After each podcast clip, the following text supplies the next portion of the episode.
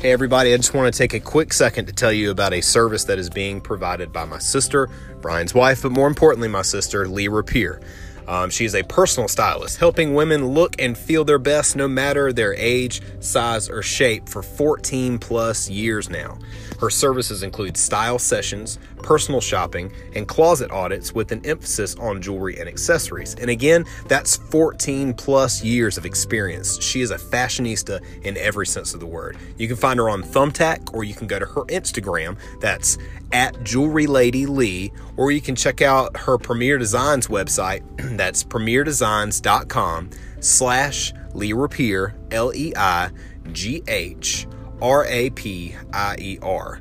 And check out what she can do for you. I'm telling you, you will be satisfied. Thank you guys. Enjoy the show.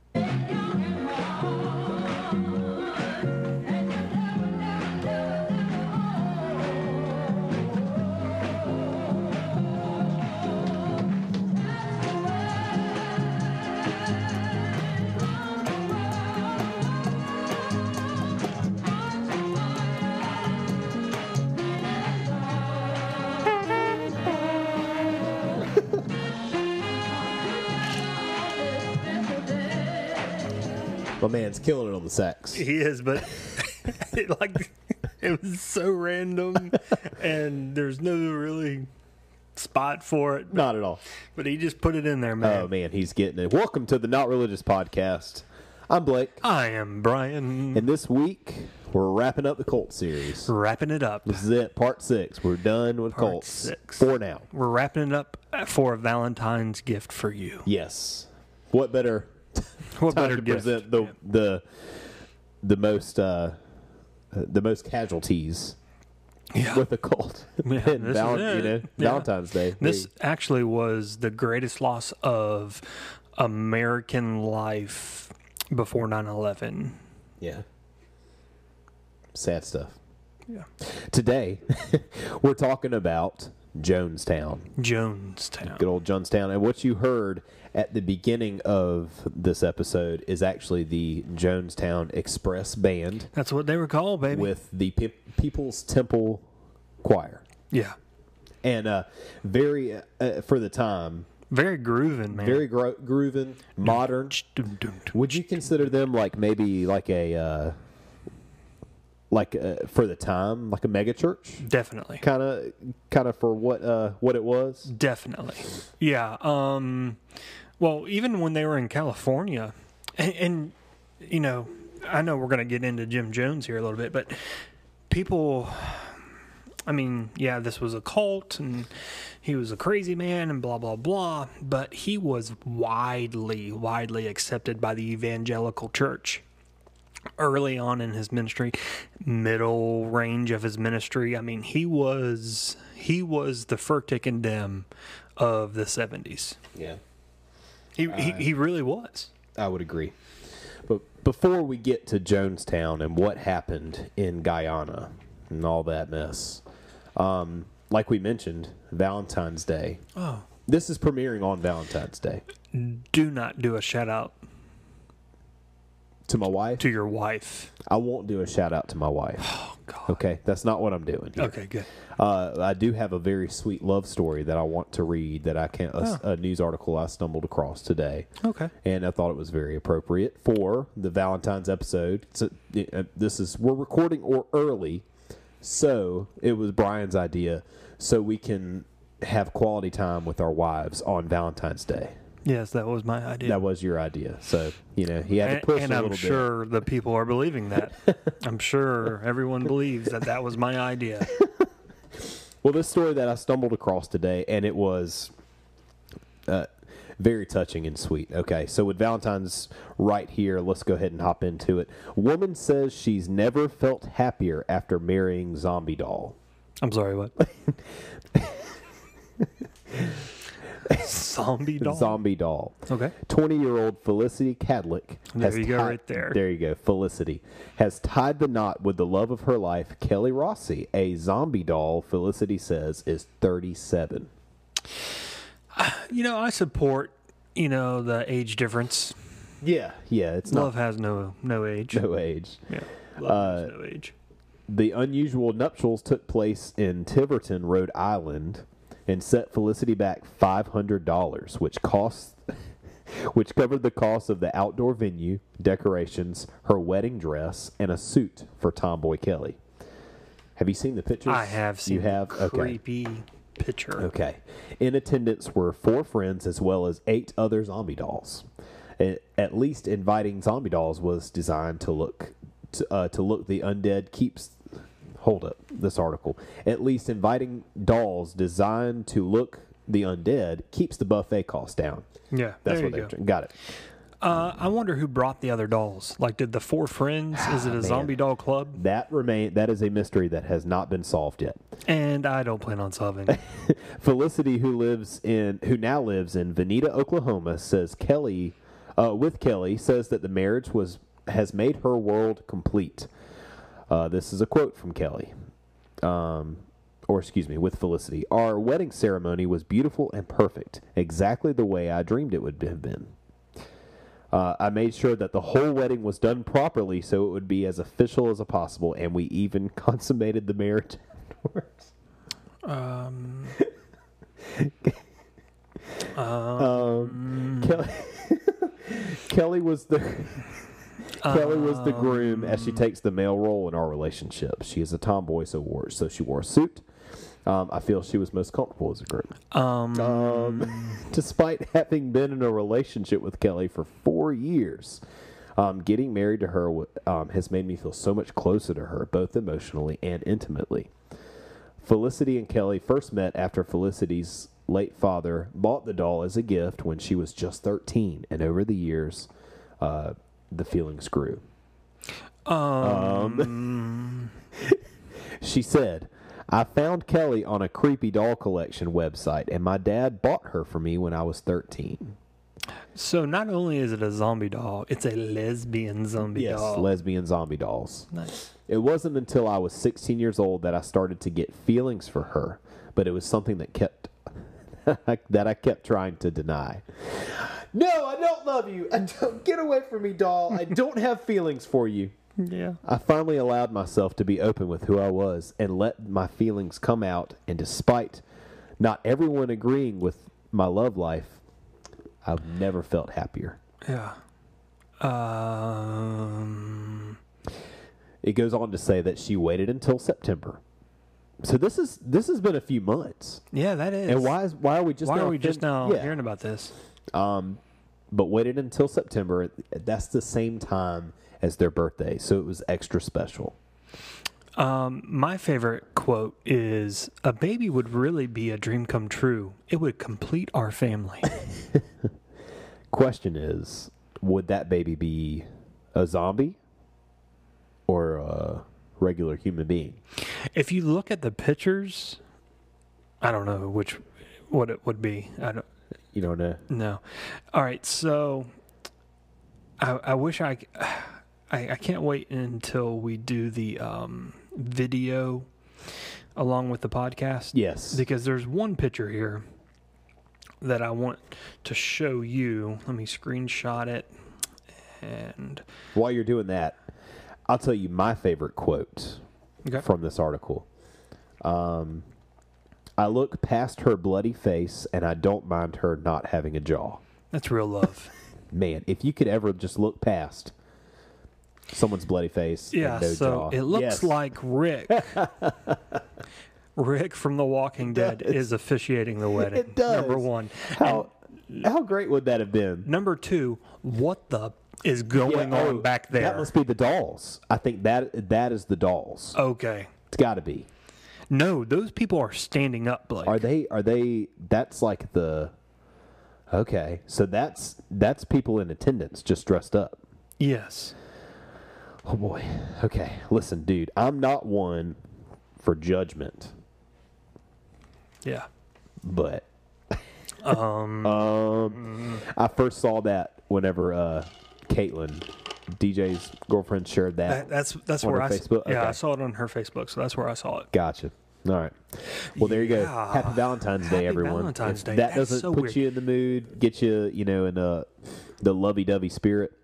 It, Nothing will. nothing will. Yeah, You're go- cold-hearted. Go look that up have no if you soul. haven't looked it up. It is just weird. Yeah, very strange. Very strange. All right. Well, let's go ahead and wrap up our cult series here, Brian. Let, Okay. We've got a lot of ground to cover.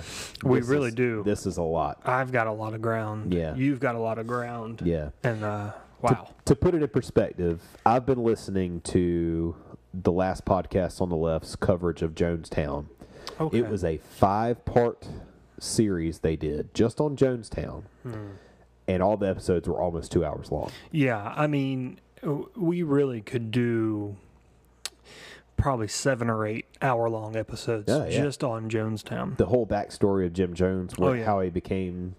Yeah, there's there's really three sections uh, of the Jonestown story. It's Jim Jones' early days, Selling monkeys door to door. right? Yep. Because that's a thing. It was. All right. Um, early day Jim Jones, and then the um, the on the scene in California, Jim Jones, and then Guyana, uh, Guyana. Guyana Yeah. Jim Jones, Yep. Absolutely.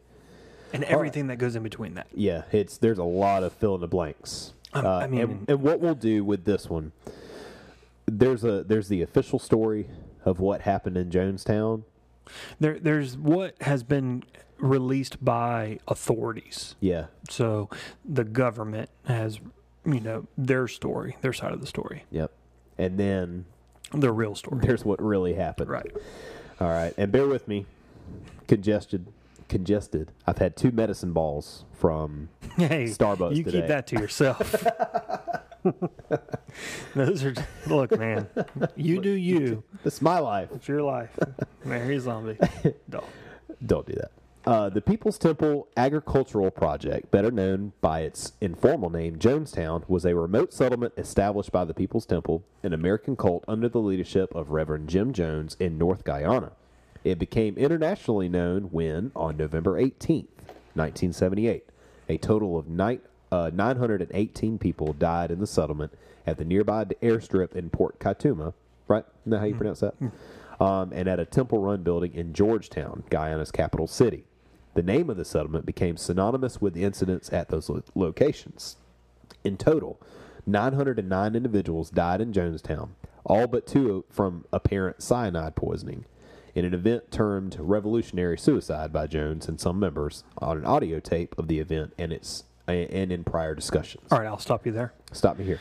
Um, you said what was the number of total? cyanide? Yeah, Uh, 918. 918. How many died of cyanide? Did you say?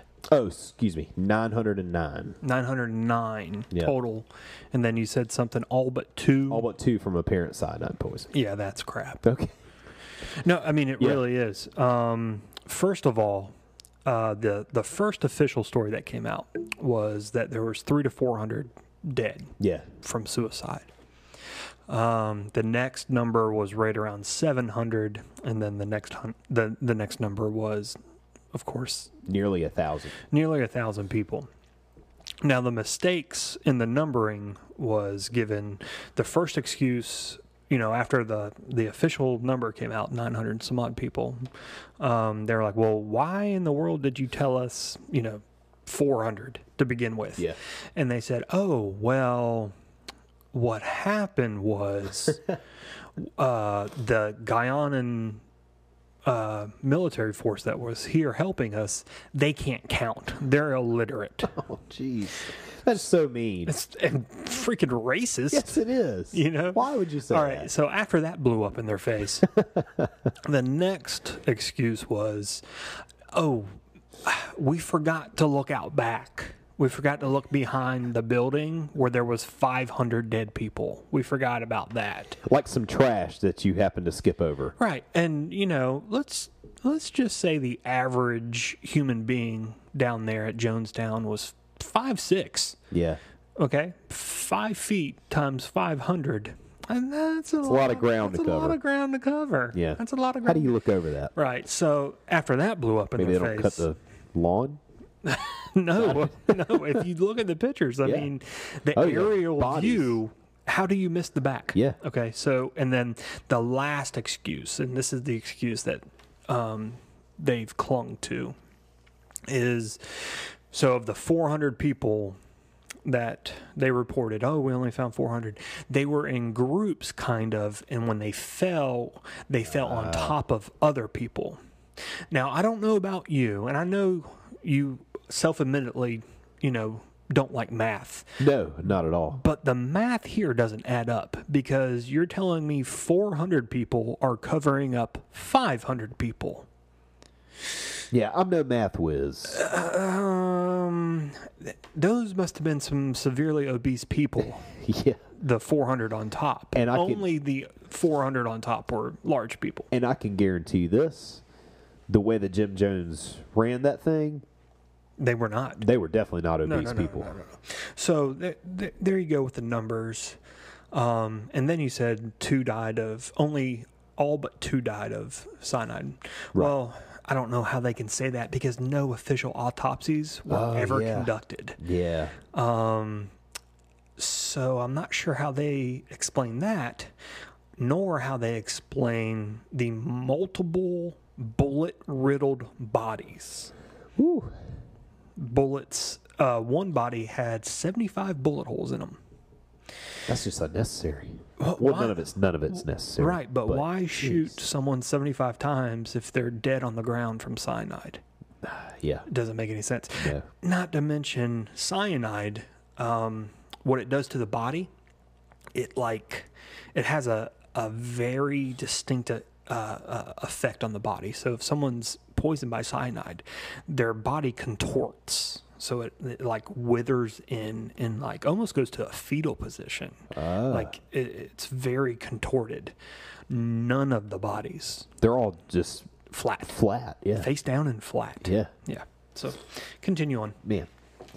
Uh, the poisonings in Jonestown followed the murder of five others uh, by Temple members at Port Kaituma, including United States Congressman Leo Ryan, as an act uh, that Jones ordered. And if you remember from our Bhagwan and Rajneeshees Yes. episode, Leo Ryan's daughter, Yep. was a member of the the Rajneeshees. Right.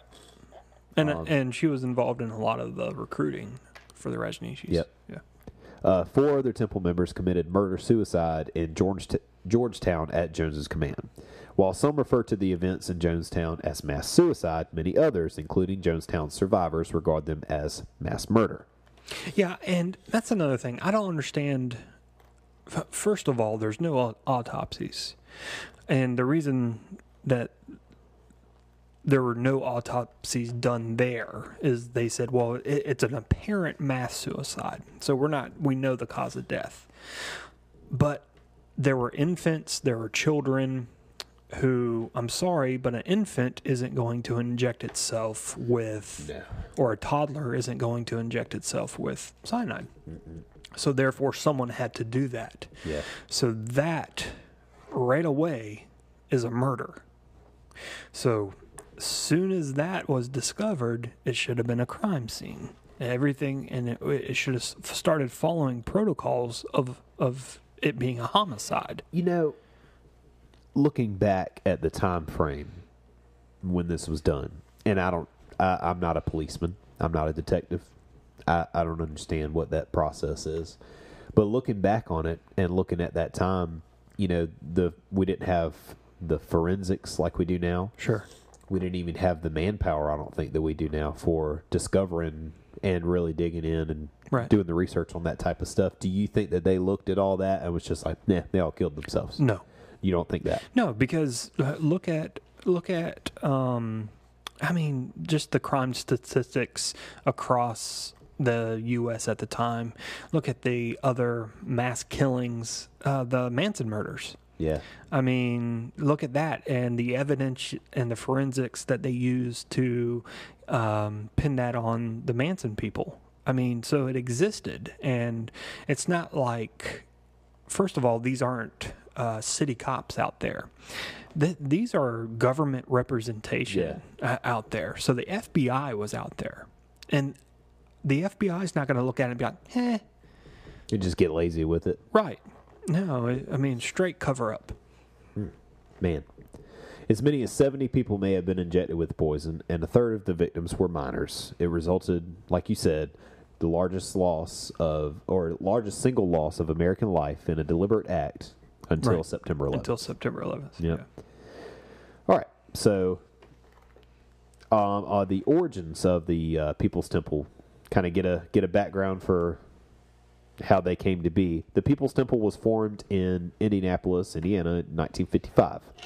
Though its roots and teachings shared more with the biblical church and Christian revival movements uh, than with Marxism, it supported uh, to practice what is called uh, ap- apostolic socialism. Excuse me. There you go. Um, in doing so, the temple preached that those who remained drugged with the opiate of religion had to be brought to enlightenment, socialism. Yes. And if you need a definition on what socialism is, I'll be glad to tell you.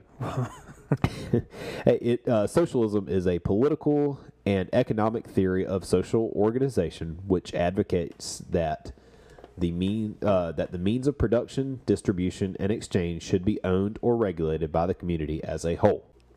So socialism is more of a everyone is equal, everyone's treated equal, everyone does equal, everyone's charged equal, everything's equal type deal. So not necessarily, uh, unless you're Jim Jones. Unless you're Jim Jones. Right. Right. Okay. So Jones was criticized for his integ- integrationist views, and then decided to move the temple to Redwood Valley, California, in 1965. 1965. Sons of Anarchy. Redwood Valley. Yeah. Um, during the 70s, other branches were opened around California but moved its headquarters to San Francisco. With the move to San Francisco um, came the increasing political involvement by the temple. After the group's participation proved instrumental in the mayoral election victory of George Moscone in 1975, Moscone appointed Jones as the chairman of the San Francisco Housing Authority Commission. All right, so this is where we first start seeing a paper trail of Jones's name in CIA documents. So um, there was a three million document dump that was that happened in in October. Um, it had documents from CIA, FBI, NSA. All these documents got dumped from um, being classified to now anyone can have access Right. to to them. Um, and this is where we first start seeing where Jones and the CIA are um, connected. Yeah. His his buddy uh, Dan Mitrione, I, I believe it was it was his BFF. Um, he is the one that brought Jones to California. Um, in California at this at this time, the CIA was um, the the CIA program Project Artichoke had just transitioned into Project MK Ultra. Ooh. Yes. so throughout California, the CIA had n- numerous numerous operations going on, testing out their new mind control uh, experiments. Uh, one of which is um, it was called Project uh, uh, Midnight Climax, and what this was. is it took um, they recruited prostitutes uh, gave them a house, and in the house, the house was wired with video cameras or two-way mirrors or things like that. The prostitutes would bring the Johns into the house, then dope them up with wha- whatever cocktail the CIA wanted them to do, and try to, you know, uh, run experiments on them or have them do things or run them through a gamut of text, tests. Um, to see how they would react to these mind altering drugs. Um, that's just one of many of the operations. Another one involved um, the Black Panthers and the dis- distribution of heroin and crack cocaine. Um, same kind of same kind of thing, but what they would do is they would lace it with these mind control drugs. A certain dealer would deal to these certain people. They would observe the certain people. So the reason Jones was brought into California was his socialistic ideas, the socialism idea. Um, the CIA and the purpose of MK Ultra was to try to control human beings. They wanted to be able to get a drug or get something that they could give to a human being, make the human being docile and compliant to anything that they had to say or do.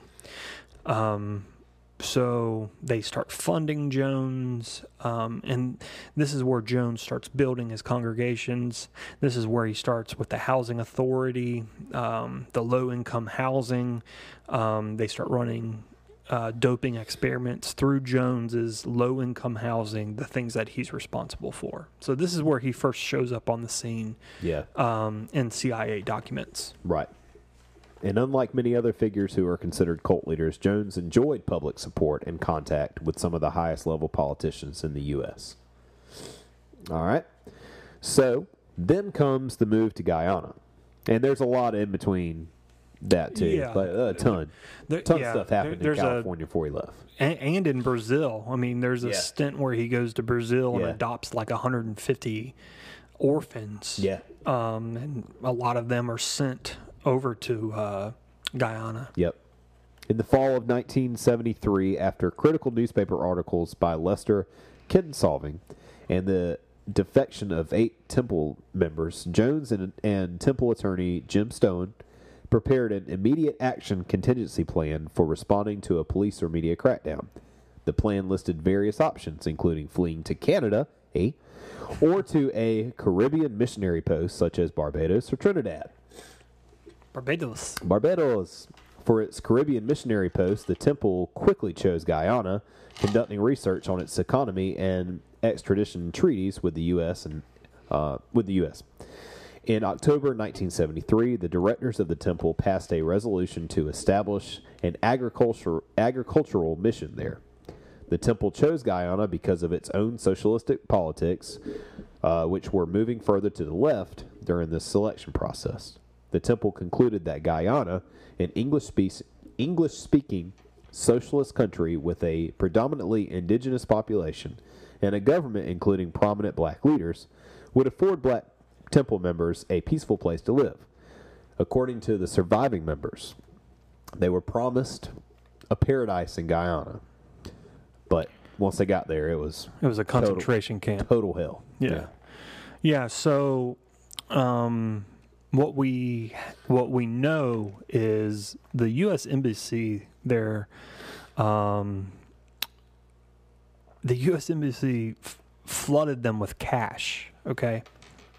Not that Jones needed the cash because all of his members handed over their assets to him. Yeah, they're paying out. Right. So what Jones did with this cash was he bought weapons.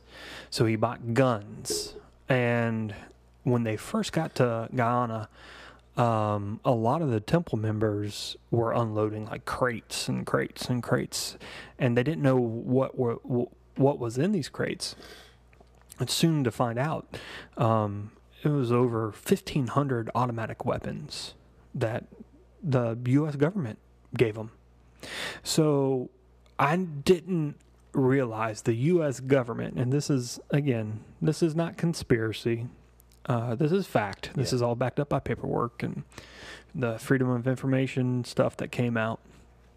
I didn't know the U.S. government was in the business of arming churches in foreign countries, but I guess they were. Who knew? Who knew that? Who'd have thought? Uh, so while these people are in Guyana, they're thinking, listen, man, I'm gonna go over here and Paradise. hang out, Yeah. uh, eat some oranges with the monkeys. We're Right. gonna have a great time." they get over there. Jim Jones works them Constantly. constantly, back-breaking work. Right. Which Um, is again leads to this MK Ultra program that is now being run out of the jungle. Yeah. And if you slipped up, he was all about some punishment, corporal punishment. Definitely. Yep. Uh, he would bring them out in public for uh, beatings and uh, laughing at him the entire time. Right. And getting other people to laugh Right. and join in and start joking and things like that. While they're getting their butt whooped. right. You ever heard his laugh? Yeah. Like a chipmunk. Very, yeah. In fact, I'm going to play it. Okay, good.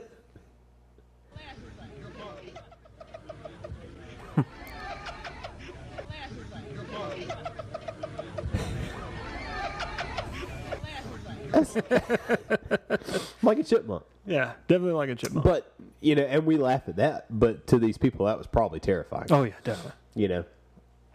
I could, I Um, could, s- I could see that. Uh, another thing to note about this compound is it had a state of the art medical facility um, there, Yeah. but what was weird is the living conditions and everything else was, was crappy. Um, not only was the medical facility, and when I say state of art, state of the art f- for Guyana, okay, Yeah. um, it, it was set up like a research lab. And after the authorities went down and conducted what investigation they did, they obtained uh, a hundred and some odd uh, file cabinets full of records and things. Uh, well, when those were released, the people of Guyana, the uh, excuse me, the people of Jonestown. Don't worry, this is my bomb That's your bomb going Yeah. off. Okay. the the people of Jonestown got daily checkups. Now, why on earth do you need daily checkups or daily stats or daily uh, observances by doctors? So, just another thing that le- lends itself to um, the CIA's involvement in in this mind control uh, gone wrong down there. Right. Um, Jones also issued spankings to adults. That's just humili- humiliating, you as, know? as a grown up. yeah. Um, and sometimes those beatings were so severe that medical attention was required. Which they had the facility Yeah, they got it right there. right there. You remember the boxing matches Yeah, that he would do? he would have people. Yeah, square so off. again, that it, it I think about Sons of Anarchy, Okay. like the first episode Yeah. where they just they have a boxing yeah, ring right there at their uh, their Yeah. headquarters or whatever. so that's what I envision. It's just, but I also envision because it, it, he didn't care. He did. I mean, it wasn't like a weigh-in, and he puts you up against someone who is your perfect match. It's Right. like this teenager is going to knock out this old lady because right, you know they both did something wrong. right. They both complained too much about it. and people are just loving it and eating it up. Yeah. You know, so uh, psychological torture was another big uh, part of the People's Temple punishments. There's one instance that involves Jim Jones placing a small boa constrictor on a woman with a terrible fear of snakes. Um, and in the clip that I heard, you can hear the audience laughing. Yeah. and telling her to shut up and just Yeah. and Just know, take it. take it, you know, Yeah. just take it as it was, and they're just just laughing over and over again. And the woman is uh, so scared that she can't even make out like sentences. Right. She's just like, I'm I'm so sorry. I won't do it again. I won't do it again. Yeah. And Jim Jones is like, Yeah, you won't do it again. right, Um, and he he's really owning that I control these people. Right. I own you. Right. And you will listen to me. right, And then, like, just a few minutes later in the same clip, he's holding the snake and he's like, you know, these are beautiful creatures. And, Right, You know, I trust right. I trust these creatures more than I trust these people out here. And yada, Right. yada, yada. with a lot of expletives. Yeah, yeah, there was a lot of ex- expletives in there. Um, before it got to the the public beatings and the punishments and the the torture that he put these people through, uh, these people really believed in Jim Jones. They really Yeah, saw him do things. They were like, "This is amazing." Yeah, and you know, he was one of these the first ones that, but and it lent itself to the socialism p- part of it, but um, race integration, Yeah. class integration. I mean, they saw him as as a civil rights leader. They saw him a, a person of the people. Honestly, and I don't want to compare the two, but how you would look at like a mega church and like a modern Definitely. progressive church. You- Definitely. You, look at this guy and you're like, he look, he's trying to bring us all together. Right. Like I said, he was the Furtickendem of, of his time. He was because, and, and that was one thing in the evangelical circle that um, kind of put him out in the forefront. In in the early days, it was he was a, a guy to say, you know, it doesn't matter the color scheme or what, what's going on or how much had a rainbow make, family. right? Or how much What- How many kids did he have? He adopted something like 140 kids. Yeah. I I mean, it was. He's probably got the Guinness record for that. I, I'm sure of it. I know that in um, I read somewhere that in Indiana, he Hmm. was him and his wife were the first couple to adopt Yeah, uh, a black child. yeah, yeah. So I mean, you know, if you're a follower of him, you see him doing all these wonderful humanitarian things. Not to mention the, you know, he he he did a stint as a faith healer. Yeah, Benny Hinn. Yeah, so he was he would like put chicken parts up his sleeve and get a person up there and you know, oh, I removed this tumor from you, Yeah. and it's like chicken guts or something. You know, he had a following from from that. He did great and wondrous things, and he was a great speaker. I mean, Yeah, oh, he pulled you in. he definitely and of the times he fit in. He was a very, if you listen to. Um, activists during the time he mirrored MLK he mirrored RFK he Right. mirrored these guys who spoke with with passion and and and zeal Yeah. I mean he really pulled you in And there's a quote I have from someone who was a surviving temple member.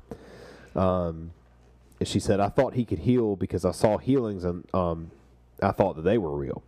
He was a master of manipulation, but you saw him with his dark hair and sunglasses, and the way that he spoke. He was just a great orator, and it moved you and it inspired you because he was so passionate, and I was just so enthralled. yeah So, it sucks you in." sucks you in Yeah. So that that is how those people came to uh, worship Jim Jones. Right. Love Jim He was a rock star. Believe in Yeah. him. Yeah. So he sucks you in with uh, we're going to change the world and then ships you out to Guyana and destroys you. right and you can't leave You cannot leave. Yeah. armed guards You're done. in the jungle Yep. in the middle of nowhere Yep. I mean you you can't go anywhere Right. you could always talk to the um if you wanted to you could try to talk to the cia agent that came and went by the name of um, richard uh, dwyer Yeah. um, but he was there you know supplying them with all of the drugs needed for the mk ultra program Yeah. He's not going to do anything for you. not at all So, one practice that Jim Jones used to control his people and just to further uh, figure out who was going to follow him and who was going to, you know, who was weak and who was strong and who really believed in him and what he could get away with was these white night rehearsals. oh gosh Yeah. So Jones made frequent addresses to temple members regarding Jonestown's safety, including statements that the CIA and other intelligence agencies were conspiring with capitalist pigs to destroy the settlement and harm its inhabitants. So after their work, the temple sometimes conducted what Jones referred to as white nights, and that's nights N I G H right uh, not like ku klux klan Yeah, not Right. those kind of knights. During these events, Jones would sometimes give the Jonestown members four options. Number one, attempt to flee the Soviet Union. Number two, commit revolutionary suicide. Number three, um, stay in Jonestown and fight the supported attackers. Or number four, flee into the jungle. this is again just part of the narrative for the for the mind control stuff Yeah. um trying to make these people as docile as possible in the face of absolute uncertainty is basically what he was trying to do Yeah. And on at least two occasions during the White Nights, after a revolutionary suicide vote was reached, a simulated mass suicide was rehearsed. The temple uh, temple defector Deborah Layton described the event in an affidavit. Quote, Everyone, including the children, was told to line up, As we passed through the line, we were given a small glass of red liquid to drink. We were told that the liquid contained poison and that we would die within 45 minutes. We all did as we were told. When the time came, we should have dropped dead. Uh, but Reverend Jones explained that the poison was not real and that we had just been through a loyalty test. He warned us that the time was not far off when it would become necessary for us to die by our own hands. End quote. Right. So he's running these drills. People not really knowing. Uh, several occasions, passing out the drinks, drinking them. Hey, you know, there. I think there was one time where they they said that the um, the production of grapes was a lot greater than what it had been during that year or whatever. So there was Yeah. there was a, an abundance of wine. So he's passing out wine to all these people. He's like, "Yeah, yeah, you, you've worked hard. Let's let's let's have some drinks tonight." And then he's like, "You're poisoned. You're gonna die." Guess what? You're going to drop dead in 45 minutes. Well, and, you know, this is where the term don't drink the Kool Aid Yeah. comes from. But it actually wasn't Kool Aid. No, it wasn't. Flavor Aid. Flavor Aid. Yeah. Now I heard on some occasions too that at one point it actually was the Kool Aid, It was. but then, but ultimately Yeah. Flavor Aid. Budget cuts, you know. Budget cuts. Yeah. all right. Couldn't afford the real stuff. Not at all. Not in Guyana. No. Leo Ryan plays a huge part in the story of Jim Jones and Jonestown and what happened. Let me give you a little bit about Leo, Tell me a little bit about Leo there. uh, Congressman Ryan. I got you. Um, so Congressman Ryan um, was public enemy number one to the CIA. He um, he was trying to push through a bill, amendment to the bill called the Hughes Ryan Amendment. And what this would do was offer up complete and utter transparency through all government agencies to include the CIA's clandestine operations. So basically what it would what it would do is as these operations would occur a year after there was no more uh, active intel, those everything would become public record instead of now you wait 30 years to find out what happened Yeah. you know um, and it gave the congress voting ability to be able to vote whether or not these operations would occur instead of a direct line to the president so that's what good old uh, Congressman Ryan was trying to push through Yeah. leading up to his visit to Jonestown. Well, Leo Ryan, who represented California's 11th congressional district, announced that he would visit Jonestown. Uh, Ryan was friends with the father of Bob Houston, a Temple member, uh, Temple member in California, whose mutilated body was found near train tracks on October 5th, 1976, three days after a taped telephone conversation with Houston's ex-wife, in which leaving the temple was discussed. Wow, um, that sounds like some Courtney Love Yeah. Type stuff. Yeah. I think she, she was responsible for someone who died uh, by a train track. Anyway, when Ryan arrived in Guyana, they refused to allow him and his group access to Jonestown. However, by the morning of November 17th, they informed Jones that Ryan would likely leave for Jonestown that afternoon, regardless of his willingness. Right. And with Ryan, you had some congressional aides and some journalists. Yep. So basically a news crew. Yeah, he had a party of six that came to the airstrip, uh, or excuse me, I'm not a party. So Ryan's party came to an air an airstrip at Port Kaituma, um, six miles from Jonestown. Some hours later, uh, because an aircraft seat because of aircraft seating limitations, only four of the concerned relatives were allowed to accompany the delegation on its flight to Jonestown. Only Ryan and three others were initially accepted into Jonestown, while the rest of Ryan's group was allowed in after sunset. That night, they attended a musical reception in the pavilion. I wonder if that video that I played at the very beginning It might have been. probably was that party that he Yeah. went to, because that was that was Yeah. like the I think it said NBC News, Yeah. like in the Yep. in the description of the thing. Probably was. Um, so while the party was received warmly, Jones said he felt uh, like a dying man and ranted about government conspiracies and martyrdom as he decried attacks by the press and his enemies. Yeah. It was later reported and verified by audio tapes um, that Jones had run rehearsals on how to convince Ryan's delegation that everyone was happy and in good spirits.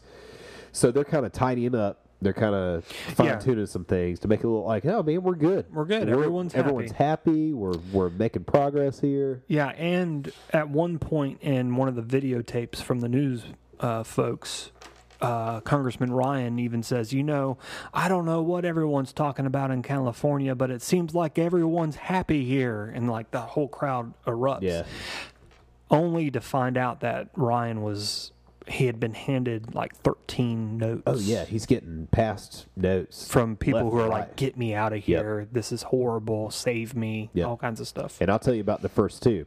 So Vernon Gosney and Monica Bagby made the first move for um, defection that night. In the pavilion, Gosney mistook Harris for Ryan and passed him a note reading, "Dear Congressman, Vernon Gosney and Monica Bagby, um, please help us get out of Jonestown." Yeah. And and another thing I read too, they had people that were constantly like watching. Oh, he he had escorts. Right. So he had two or three guys walking with him at all times. Right. And so they're noticing that notes are getting passed. Right. Like a bunch of little kids are like, "He passed a note." he Right. a That's note." exactly what happens. Yeah. You can hear it on the audio tapes. Yep. It's crazy. Yep. So, fast forward a little bit Mm-hmm. to the airstrip, and this is uh, another thing that you can you can actually go on YouTube and watch a few minutes of it leading Yeah. up to, and then shortly a little after. Yeah. Good. I, I want to make note um, before the airstrip, um, someone tried to kill Ryan as he was Yeah. leaving the compound. Yep. Um, someone tried to stab him, yep. and um, it, it was a failed attempt. Yeah. And right when that happened, Ryan and his group, they weren't supposed to leave. Um, what they were doing is, at, at that moment, they weren't supposed to leave. They were getting ready, making preparations to leave Jonestown. Someone comes up, tries to stab them. They get out of Dodge. Yeah. They scurry to the to the airstrip.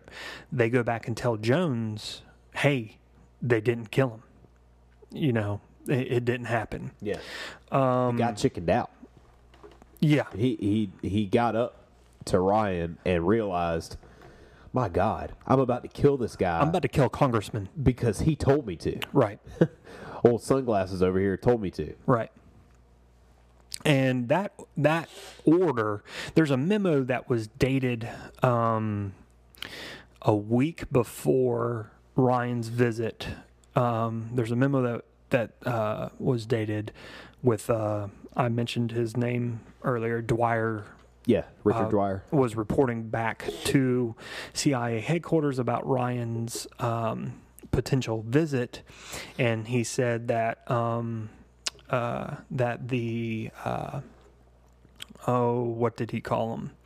Uh, the play, the the players in place were uh, ready to take any na- any action necessary for Ryan's visit. So basically, what they're saying is we're, we're ready to kill Ryan. You know, we just need to go ahead. Yeah. He's our number one enemy. We got him coming to basically a, a mousetrap. You're coming to CIA land down in a different country. Homeboy was never going to make it out alive. Yeah. Never. Poor fella. While most of the Ryan delegation began to depart in a large dump truck um, in the port uh, to the Port Kaituma airstrip, Ryan and Dwyer stayed behind in Jonestown to process an additional any additional defectors. Shortly before the dump truck left, You mentioned his name right there, Yeah. Dwyer. So Dwyer is with everyone right Yeah. now. Yeah. His cover um, there in country was he he worked for the U.S. Embassy, so that was his cover job or whatever. Dwyer's there. Dwyer's actually there all the way up until the airplane, and then he peels off about a minute before the shooting happens. So, and then it goes on um, to talk about uh, his name was Don Ujara Sly, who tried to Stab him. tried to stab him. Kind of stabbed him, Right. or like maybe like broke the skin a little bit because they said there was a There's a mark. there was a mark, a little Yeah. bit of blood, uh, but he couldn't quite do it. Right. Um, so uh, let's see here. Dwyer. After that, Dwyer su- strongly suggested that the congressman leave um, while he filed a criminal complaint, which never got filed. which never got filed. Uh, so Ryan did so, promising to return later to address the dispute. The truck departing to the airstrip had stopped after the passengers heard of the attack of Ryan uh, and took him as a passenger before continuing its journey towards the airstrip. The entourage had originally scheduled a 19 passenger Twin Otter um, from Guyana Airways to fly them back to Georgetown. Because of the defectors departing jo- uh, Jonestown, the group grew in number and now an additional aircraft was required. And watching the video, there's tons of people that are Tons of leaving. people, ton right. of them that's like, okay, I'm, I'm gone. i this is my chance. I'm getting Right. out of here. Excuse me. Um, all right. So accordingly, the U.S. Embassy arranged for a second plane, a six-passenger Cessna. and when we say the U.S. Embassy, embassy we were referring to Dwyer here. Yeah. That plane never got ordered, by Right. the way. When the entourage reached the airstrip between 4:30 and 4:45 p.m., the planes uh, had not appeared on schedule. Because they, never get- they 'Cause never they're got ordered. They're not got ordered. Yeah. the group had to wait until the aircraft landed at approximately 5:10 p.m. Now, this was the original 19 passenger Yeah. plane that, that landed. Yep. Then the boarding process began. Layton was a passenger on the Cessna, Which the arrived First, dir- directly after. how? Yep. Yep. Um, the first aircraft to set uh, to set up for takeoff. After the Cessna had taxied um, to the far end of the airstrip, he produced a handgun and started shooting at the passengers. He wounded Bagby and Gosney and tried to kill Dale Parks, who disarmed him. Meanwhile, some passengers had boarded the large Twin Otter, a tractor with a trailer attached, driven by members of the temple's Red Brigade, Red Brigade security um, arrived at the airstrip and approached the otter. When the tractor got within approxi- approximately 30 feet of the aircraft, um, at a time roughly concurrent with the shootings on the Cessna, the Red Brigade opened fire with shotguns, handguns, and rifles, um, while at least two shooters circled the plane on foot. There were perhaps nine shooters who identif- who I who Whose identities? whose identities are not all certainly. I've got so much um, allergy medication in my system right now. I can't even think. so that time that they were waiting for those planes. Yeah. Okay, so the planes were coming um, 20 minutes away. Yeah. So the next airstrip over was 20 minutes away where the planes were. Should never have taken five hours. There was nothing wrong with the planes. The call didn't come in until Dwyer got word that that tractor with the trailer behind it carrying the assassins broke down. yeah. Broke down and had to be fixed. So everyone should have died much earlier. The tractor breaks down. Five hours go by. Dwyer then puts in the phone call for the planes to come. 20 minutes later, the planes come. Jeez. Man.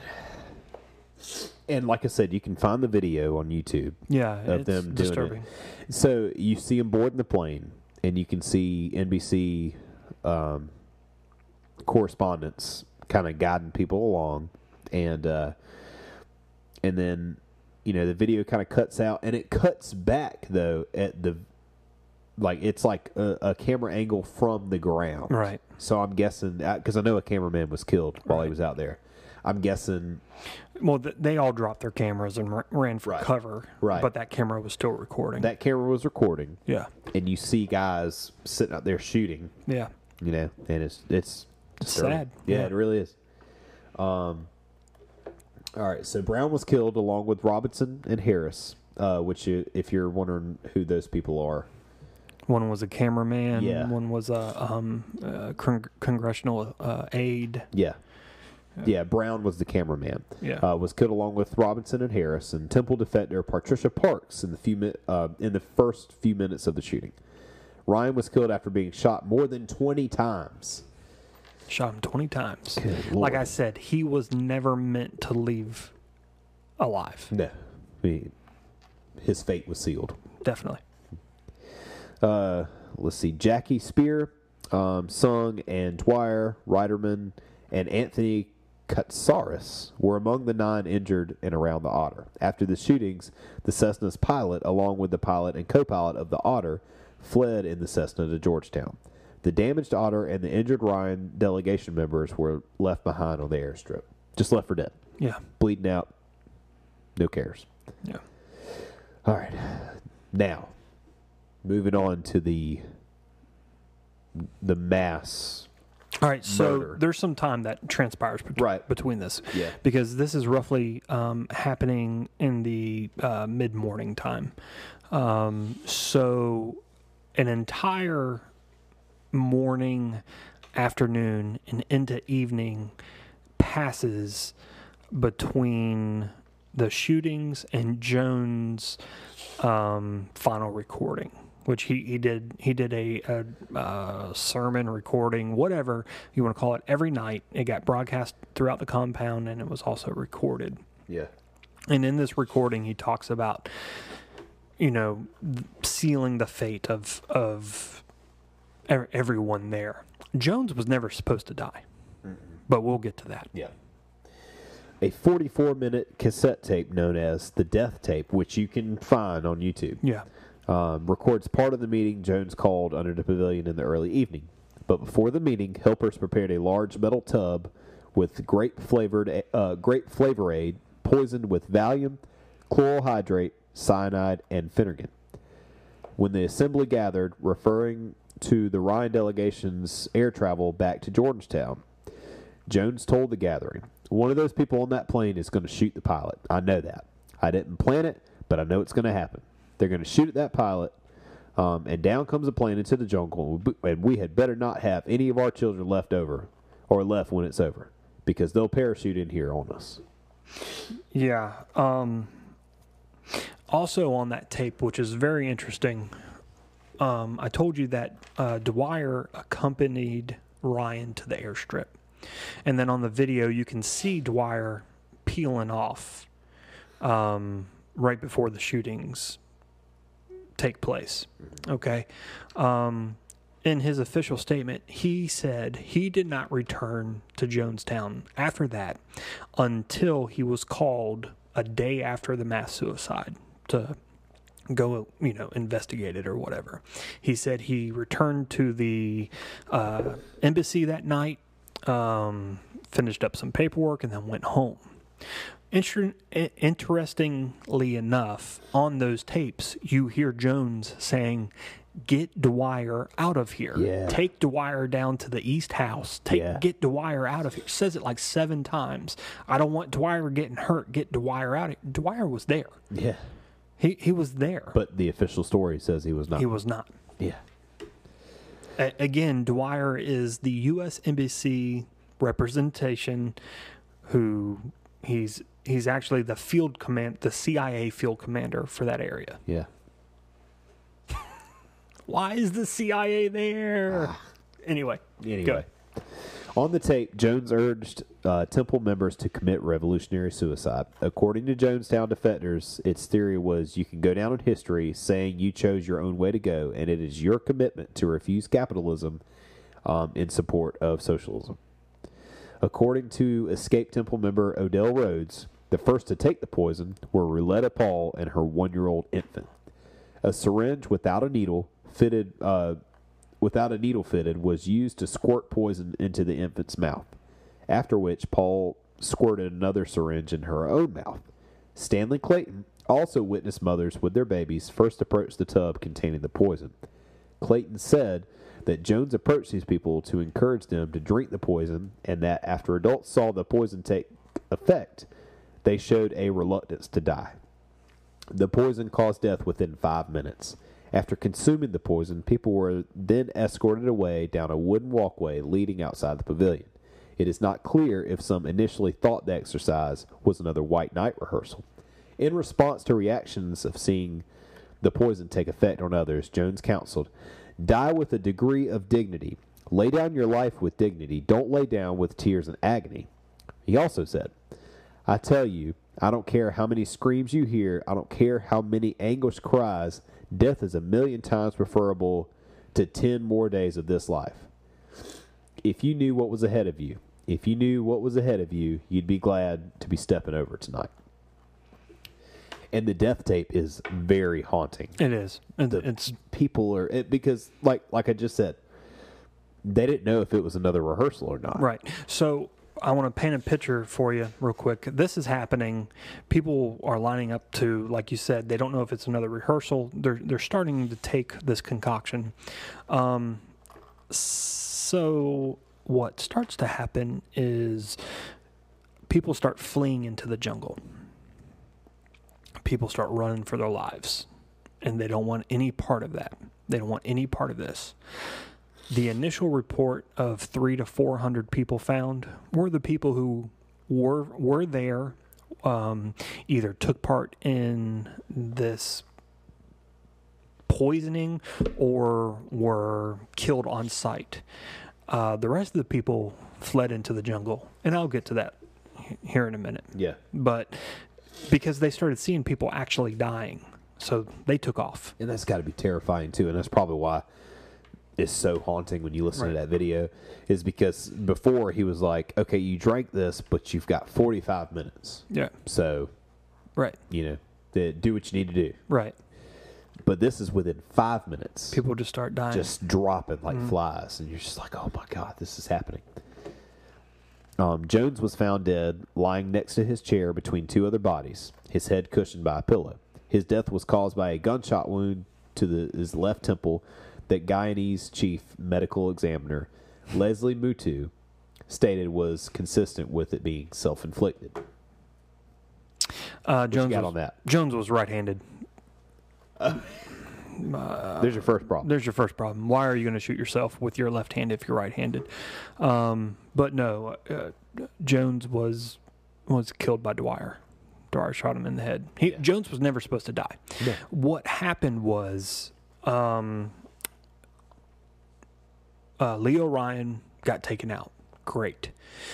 Dwyer goes and tells Jones, "We've got to end this, and we've got to end it now. We've got to we've got to do away with these people, do away with the evidence, do away with everything that was happening out here." And then you and I were getting on a jet, and you know, we'll put you off somewhere safe. Everything's going to be great. There's a memo from Dwyer talking about the transport of Jones. Um, and this is coming, no, it's a CIA memo from headquarters to Dwyer saying that there will be no transport of Jones. So basically saying Jones isn't going to make it out of there alive. We're not trans, so deal with it. Yeah. Um, so that's where this actual mass suicide comes into play, or this perception of mass suicide is we got to kill all these people. Everyone's got to die. Jones, you're going to live. Um, when it started getting out of hand, when people started running into the jungle, Dwyer just clipped him, just put him out of his misery. Jeez. His time of death. Okay, so no official au- autopsies were um, conducted. Not even on Jones. Okay, Well, so, yeah. uh, Well, they said they said they conducted one on Jones. right. So Jones had had an autopsy done. No official autopsies were conducted on site there, wi- as they should have within 24 hours, 48 hours. There were autopsies that were conducted months afterwards. After the bodies had decayed and and and and gone through, you know, all of the decomposition and uh, That's a good time to decomposing. it. Yeah, yeah, yeah, yeah. So there's no evidence of anything. Um, um, ah, I forgot what where I was going with that. Oh, Jones's um, when Jones's body was found, it was in a further state of rigor mortis than ever everyone else, or than half. Okay, so you have three sections, three uh, different groups of bodies that were found. Jones was his own group. Okay. Okay. And then you have the first people who died, the first wave of people who died, Poisoned. Right, poisoned poisoned. or, you know, injected with the poison. They either drank it or they are injected with it. They're on the compound. You have that group. And then you have another group that fled into the jungle. Jones's death is in between the first group and the last group. So he was shot after that first group started dying. but before the gr- the last group ran out into the jungle and before they were hunted down and killed. Wow. Yeah.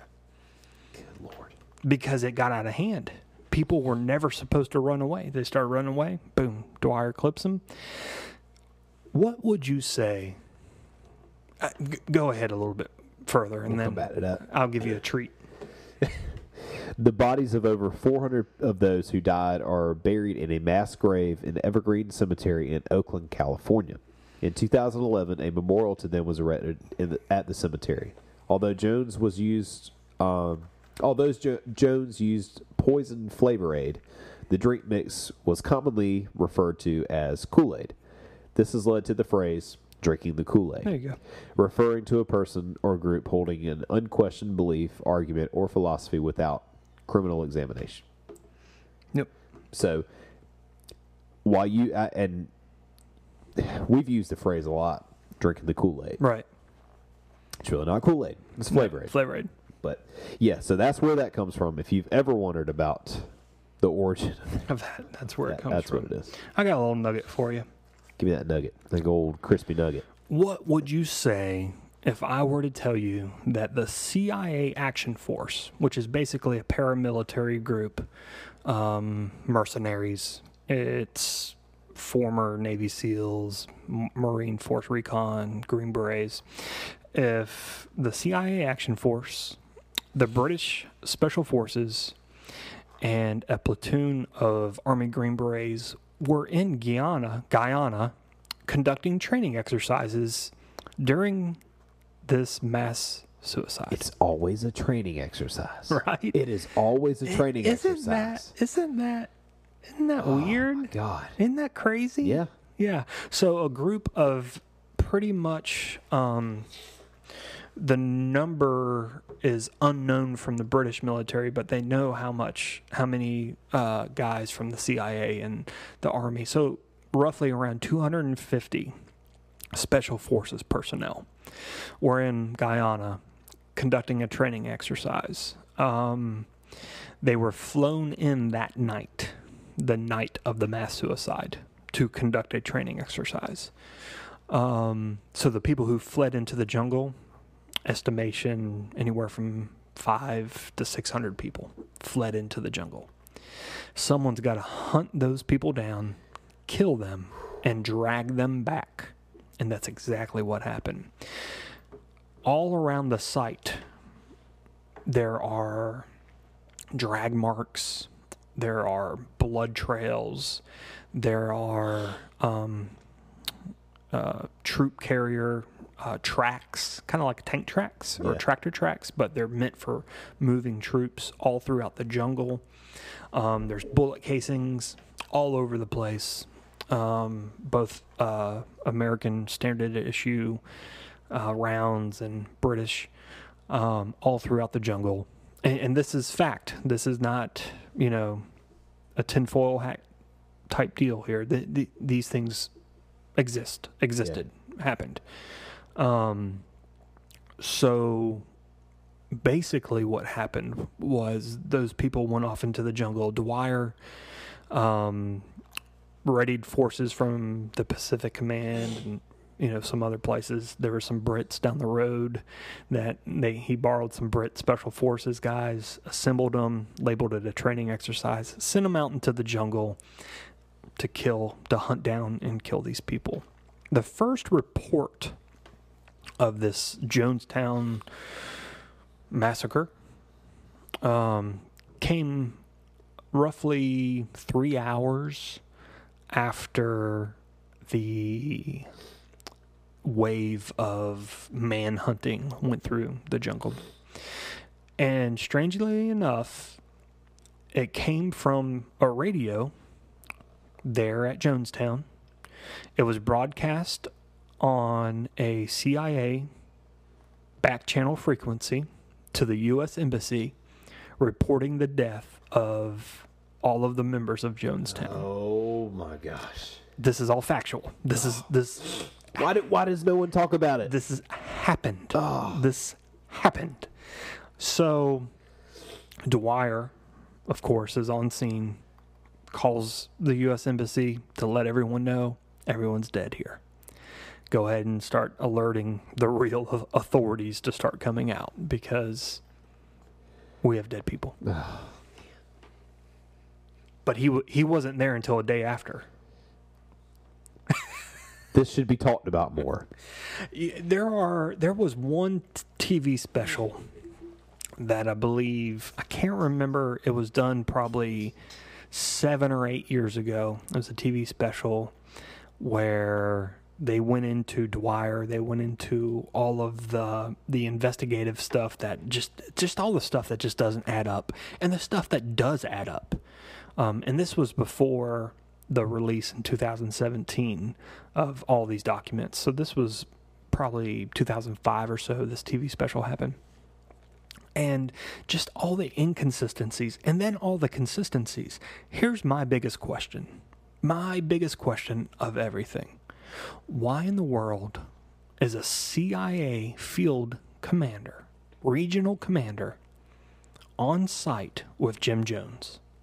Why? Had we not have this had this whole three million documents that got dumped overnight into the National Archives, had we not have that, and the nerds who are on their computers re- researching, trying to find out about JFK or whoever, Yeah. had they not found this stuff, we would never know it because Yeah. no one talks about it. Nope.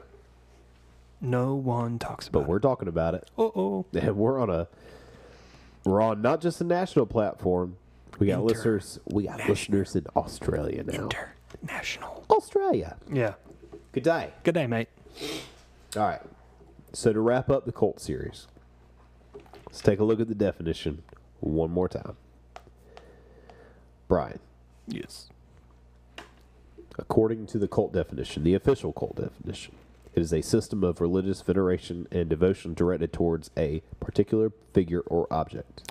Okay. Check.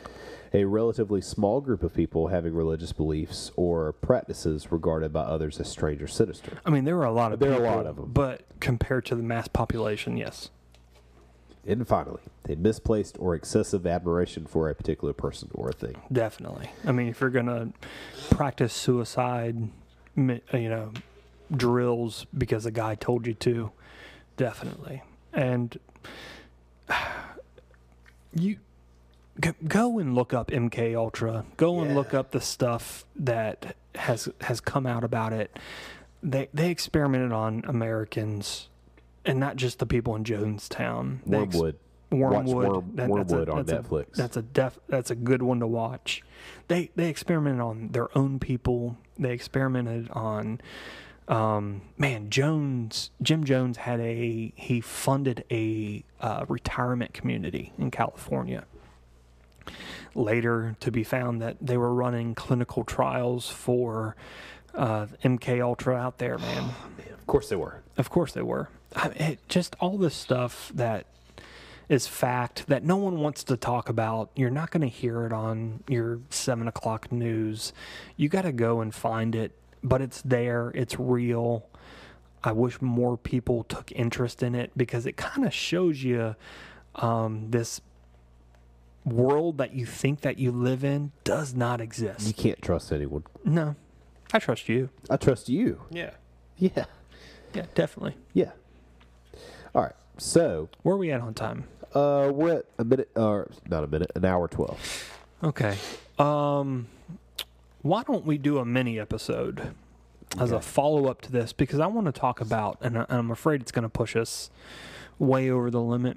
I want to talk about how this cult mindset uh, relates to everyday uh, religions, Yeah. denominations, churches.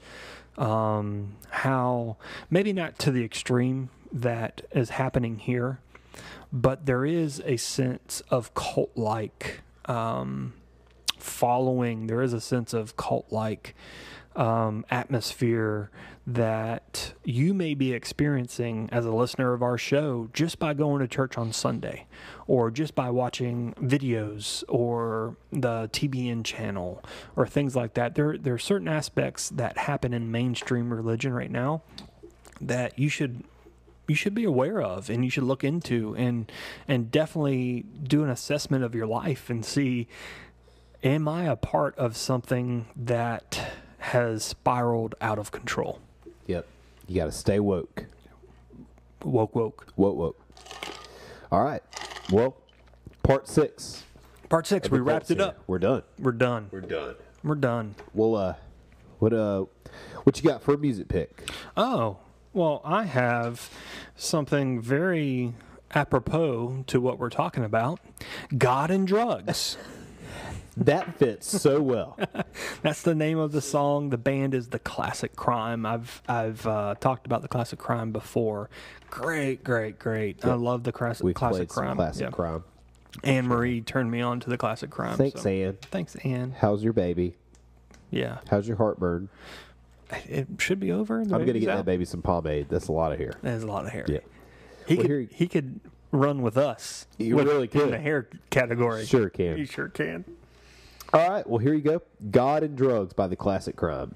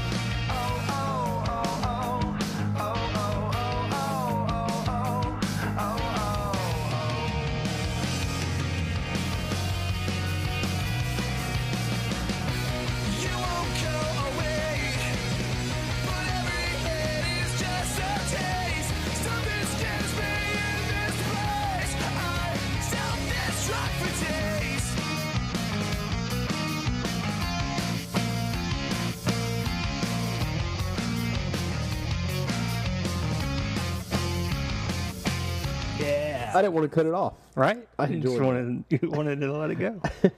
As you should. They remind me so much of Emery. I think Yeah. that's why I'm kind of getting Yeah. turned on to the Classic Crime a lot more. No. Yeah. Good for you. Yeah. Uh, so my pick for this week, I love your pick. I do too. It's so good. Weezer, what? they're back with a new album, a cover album. Destroy. Huh? What uh? I, I love them. I didn't realize how old they were either. Oh, It's like '94 or something like that when it first came out. Uh, this is off the Teal album. I think they're like 50. Yeah, they got to be. Yeah. got to be. Uh, but they did a slew of covers. Yeah. Um, and released a cover album that is crazy good called the Teal album. And the song that I picked from that one is Mr. Blue Sky because it makes me so happy. Yeah, and it reminds me of Groot. Yeah, I just love it.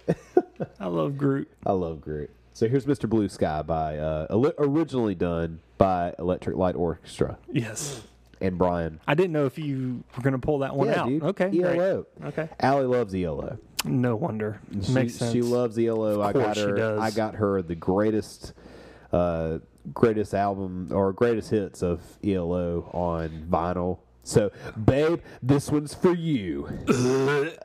Please tell us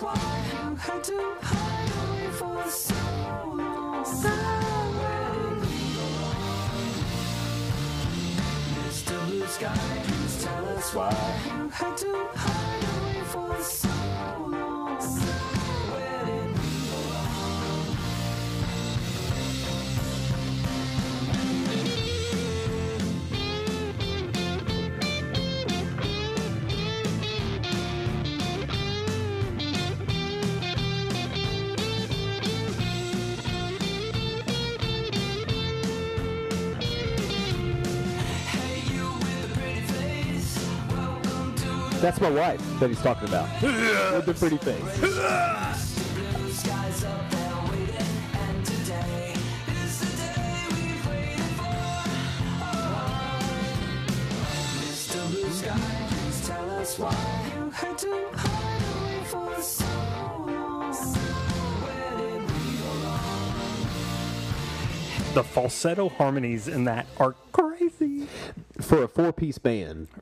It's crazy. the dynamics are Love it. unbelievable. Love it. But you know what else they got on that album?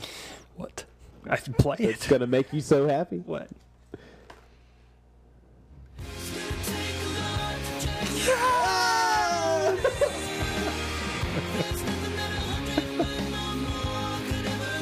Playing on a loop. Yeah. Suck it, Toto. I like that version. I'm wondering. Oh yeah, it's like all over the radio a few months ago. It- It's it's it's not as good as the kid who did the uh, yeah. Oh gosh. The uh, what's that thing called? oh that whatever Whatever the that app is. Yeah. Um, That's the greatest version ever. Relient K has a great cover of that too. So what I'm wondering is if the Africa that's playing on repeat in Africa, What version is? yeah, or is it just all of them? All of them. That Yeah. would be awesome. I just hope it's not the Pitbull. yeah, Phil Collins did a cover of it too. Did he really? Yeah, it's Oh, it's not good. It oh, I, have- I have a hard time believing that. It is not good. Phil very, Collins is the man. very electric. Very, Yeah. uh, gosh, like, I like studio instrumental. Was it stuff. like during the J- the days of Genesis or No, this was well, yeah, towards the, probably the end of Okay. Genesis. Yeah, man? not good. That's sad. Not good. Yeah, that reminds me of Guardians of the Galaxy. I, I see Groot Hey, like so shooting- volume three Yeah, is that going to be the name of it? The new Guardians. assuming, I'm yeah. assuming volume three. yeah. So Drax isn't going to be in it, but everyone else is. How So- are they going to do that? Yeah, well, so when James Gunn I know. Yeah. fired from directing, Jerks. Dave Batista, who plays Drax, was like, "I'm not doing it unless James Gunn does it." Right. So when they So- said he's not going to, I guess he backed out. But I saw that they're using James's James Gunn's script. Yeah. They're going to use his script. He's just not directing it. So I, don't know. Uh, is he gonna? Did he? He disappeared in the snap. yeah, What is it called? What's the official? the snap. No, there's an official. Oh, is there another name? Yeah, there's an official name for it. Oh, I thought it was just called the snap. The undoing, un, the un, whatever. Yeah. So he disappeared. Maybe so they'll maybe just keep him maybe, dead. maybe they'll just keep him dead. Yeah. Or maybe he's doing his invisibility trick, which worked, people don't. which worked very it worked well. so well for him in until he was eating two, chips. yeah. Yeah. Yeah. And also, uh, in recent church news regarding Guardians of the Galaxy star Chris Pratt, The decimation. the decimation. Yep, that's Yep. what it's called. Um, but Chris Pratt, have you heard about what's going on with Chris Pratt? No, what happened? So Ellen Page, who plays Kitty yeah. Pryde in the X Men movies, yeah. called out Chris Pratt or tried to call out Chris Pratt. Let me for correct. for marrying a Schwarzenegger. Does- Is that what he did? Yeah, he married Arnold Oh. Schwarzenegger's daughter. I did not know that. That is news to me. So somehow he's a Kennedy. What? Yeah. Chris Pratt is a Kennedy? Now he is if he marries a Oh. Schwarzenegger. Hold on. There's a lot of So a lot Mari- of allergy medicine. Maria Maria Shriver, who was Arnold's wife. Yes, Maria Shriver is a Kennedy. I'm drawing a bracket right now. Yeah. So Maria Shriver Okay. is a Kennedy. Yes. So therefore, Maria Shriver, I, I, I, I'm, I swear I'm saying her name right. Um, her being a Kennedy gave birth to now Chris Pratt's wife, Okay. who would also be a Kennedy. So now Chris Pratt Wow. is a Kennedy. Okay. Didn't know that. Yeah. Well, that's not what I was talking about. Oh, okay. Ellen Page, uh, Chris Pratt was recently on Stephen Colbert's show, and they kind of talked about Chris Pratt's uh, faith and religious views and things like that. Uh, Ellen Page retweeted the article that uh, Stephen Colbert's show posted about Chris Pratt, and made the comment about, okay, but let's let's talk about the fact that he attends a church that is openly uh, anti LGBTQ. Where's he go? Hillsong. He goes to Hillsong, New York, I believe, is where he attends Huh. church. So I well, it, no, no, no. So, um, Brian Houston a few years ago came out with something that said we hold true to the biblical value uh, and teachings. Uh, uh, we don't put homosexual people who practice homosexuality lifestyle, whatever he said, into positions of leadership. Um, but they're welcome at our church. They they're welcome at our church. You know, homosexual, whatever, LBGTQ Yeah. people are welcome at our church. Um, I, I don't think they're anti. No, they're not. It's an open door, and that's what Chris Pratt said. Is he was like, "Look, I I, I attend a church that is open to all people and is like arms wide open, like Scott Stappen on everybody. Right. It's like it's like You went there. yeah, I went there. He, they are Scott Stappen on everybody. Um, he's like, and, and you know what? Their views on divorce are, um, Right. you know, very traditional. Yeah. Yet I, I recently got a, a- a Divorce. divorce Right. and have been accepted by the entire community. So Yeah, I wouldn't call them anti. I, I would definitely. Brian Houston came out with a statement saying they hold the traditional, and I think it was more geared towards marriage. Um, I definitely need to go back and read what he wrote because I don't remember um, off the cuff. But Carl Lentz, who is the pastor of Hillsong, New York, Brian I, Houston, I believe that is, is the global pastor of Hillsong. is that the only Hillsong campus No. in the U.S.? No, no, no, no, no, Okay, no, no. so it may not be the New York one. Uh, there's a Hillsong, it's- California. It's okay. Well, maybe California then, but it's a Hillsong church. yeah, I mean, they they have they don't have people in leadership, meaning they don't have pastors who are. I always get it wrong. LGBT, is that right? L, Yeah, lesbian- LGBTQ. LGBTQ. They don't have people who belong um, to that in positions of leadership, but they they have people who volunteer. They have people who sing, who play on the band, Yeah. who p- worship, play on not Hillsong band, but local that at the local church Yeah. level. Um, people who work with kids, Yeah. people who clean, people who pass out flyers, greeters. Everyone. Yeah, um, I wouldn't consider them anti. Not at all. And listen, if you think that Hillsong Oh, is anti, You don't come anywhere near South Carolina. no, Good lord. no. Yeah. So Ellen Page tried to call out Chris Pratt. Is she is she gay? No, I don't. Th- well, I don't know. I don't think so. But But she, she felt it upon herself to. to, to stand up for the Okay. community. Okay. Um, well, if the community don't have a problem with them, Yeah. Uh, and I Why would think- you? I don't think they do. I don't think they've A lot of people love Chris Pratt. Yeah, Even after his acceptance speech at one of those award shows where he thanked God several times. yeah. I know he just did the Daniel fast. Yeah. So okay. Cool dude. You you can't call out Chris Pratt. I you tried. I don't think you failed. can. Yeah. Yep. And So it blew up in her face. Oh yeah. A lot of people are like, uh, I don't think that's right. Yeah. And uh, you're just mad that you're in the X Men movies and not in the Marvel Cinematic Right. Universe. And you probably sealed your fate forever being in them. Wow. Yeah. Good luck.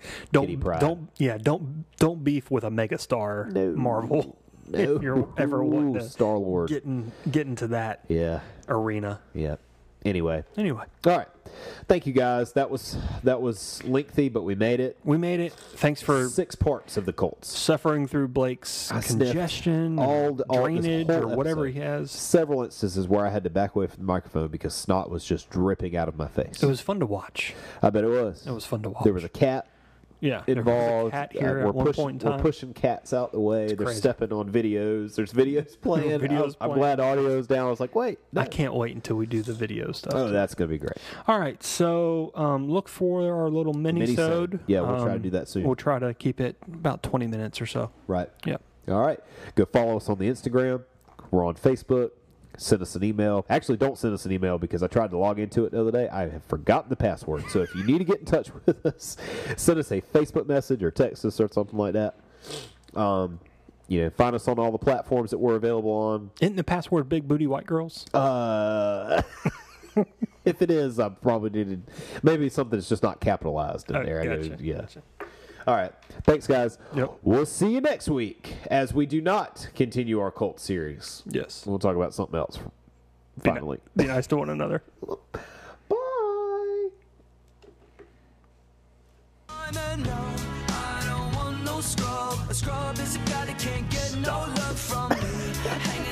passenger side of his best friend's ride, trying to holler at me. I don't want no scrub. A scrub is a guy that can't get no love passenger side of this best friend's ride. Trying to holler at me. Checking me, but his game is kind of.